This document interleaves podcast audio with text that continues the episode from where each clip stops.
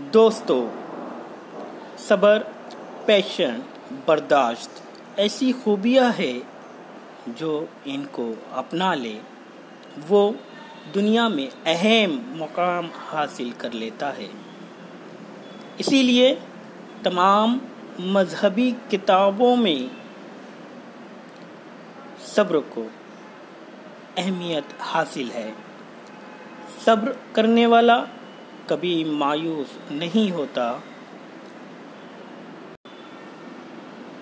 आज हम आपको ऐसे बच्चे की कहानी सुनाने जा रहे हैं, जिसने कभी हालात से हार नहीं मानी, सब्र किया, मेहनत की, अपने मकसद पर अटल रहा और इतनी बड़ी कामयाबी हासिल की कि आज उसका नाम दुनिया के बड़े लोगों में शुमार होता है। लोग उनकी राह पर चलने का अहद करते, कसम खाते हैं।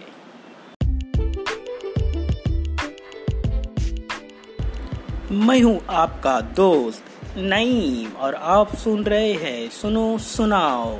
आज के इस एपिसोड में हम आपको एक ऐसे पर्सन, एक ऐसे शख्स की कहानी सुनाने जा रहे हैं, जिनका शुमार दुनिया के बड़े लोगों में होता है।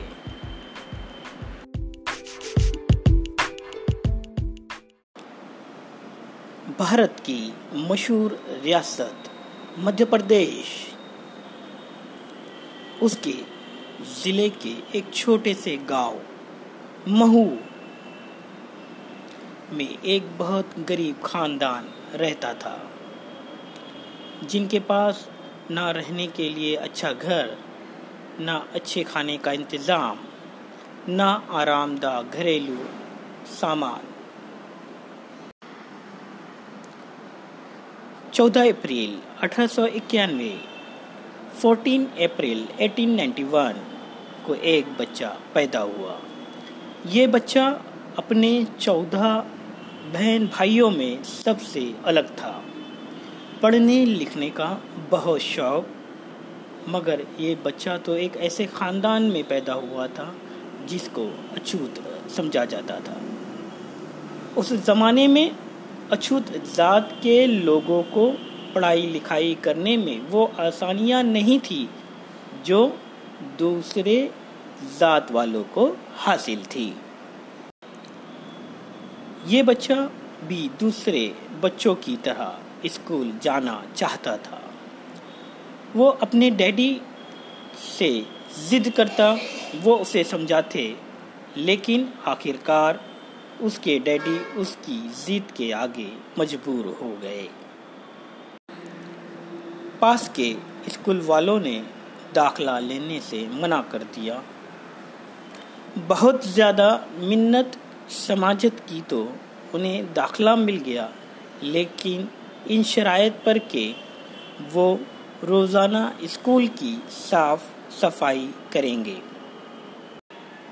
ये बच्चा रोज़ स्कूल जाता, टीचर इससे झाड़ू लगवाते दरियों की सफ़ाई करवाते और क्लास के बाहर खड़े रहने को कहते। ये बच्चा चुप, चाप, खड़ा रहता, बाकी बच्चों को पढ़ते देखता। टीचर इन पर ध्यान ना देते, साथी बात तक ना करते और बुरी तरह पेश आते। ये बच्चा सब कुछ सब्र करता रहा।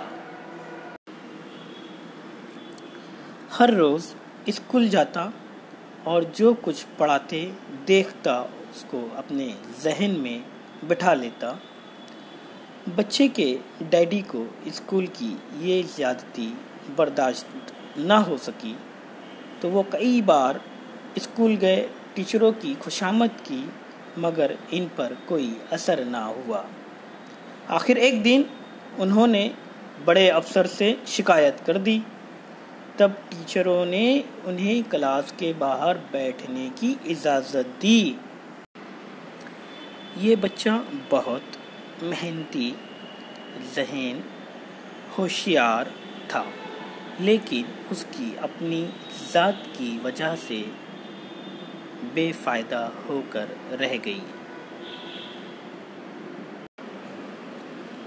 बच्चे के डैडी ने उसे लेकर मुंबई आ गए। उसे एल्फिस्टन स्कूल में दाखला करवाया। यहाँ भी भेदभाव किया गया। लेकिन बच्चे की जहानत, मेहनत की वजह से टीचरों को तवज्जो देने पर मजबूर कर दिया। गरीब, भेदभाव और सहूलतों से महरूमी के बावजूद उस बच्चे ने हाई स्कूल में अच्छे नंबरात से कामयाबी हासिल की। इस बच्चे ने 1913 में एमए किया, मगर इल्म की प्यास नहीं बुझी। हालात ऐसे नहीं थे कि देश से बाहर जाकर तालीम हासिल कर सके। बड़ौदा के राजा सयाजी राव गायकवाड़ ने उन्हें स्कॉलरशिप दी।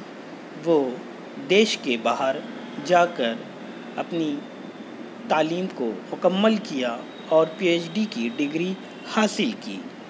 वो भारत वापस आए। यहाँ उन्होंने भेदभाव के खिलाफ मुहिम छेड़ी, रिपब्लिकन पार्टी बनाई। अब बताओ, अगर आज के दौर में किसी बच्चे के साथ ऐसा सुलूक किया जाए तो क्या वो तालीम हासिल कर सकेगा।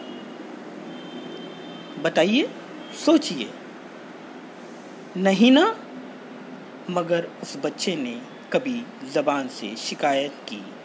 ना किस्मत का रोना रोया और ना कभी टीचरों के बारे में बुरा सोचा। जानते हो, वो बच्चा कौन था? वो जहीन, होशियार मेहनती होनहार बच्चा, डॉक्टर बाबा साहब भीमराव अंबेडकर थे। डॉक्टर बाबा साहब भीमराव अंबेडकर का 6 दिसंबर 1956 6 दिसंबर 1956 को इंतकाल हो गया।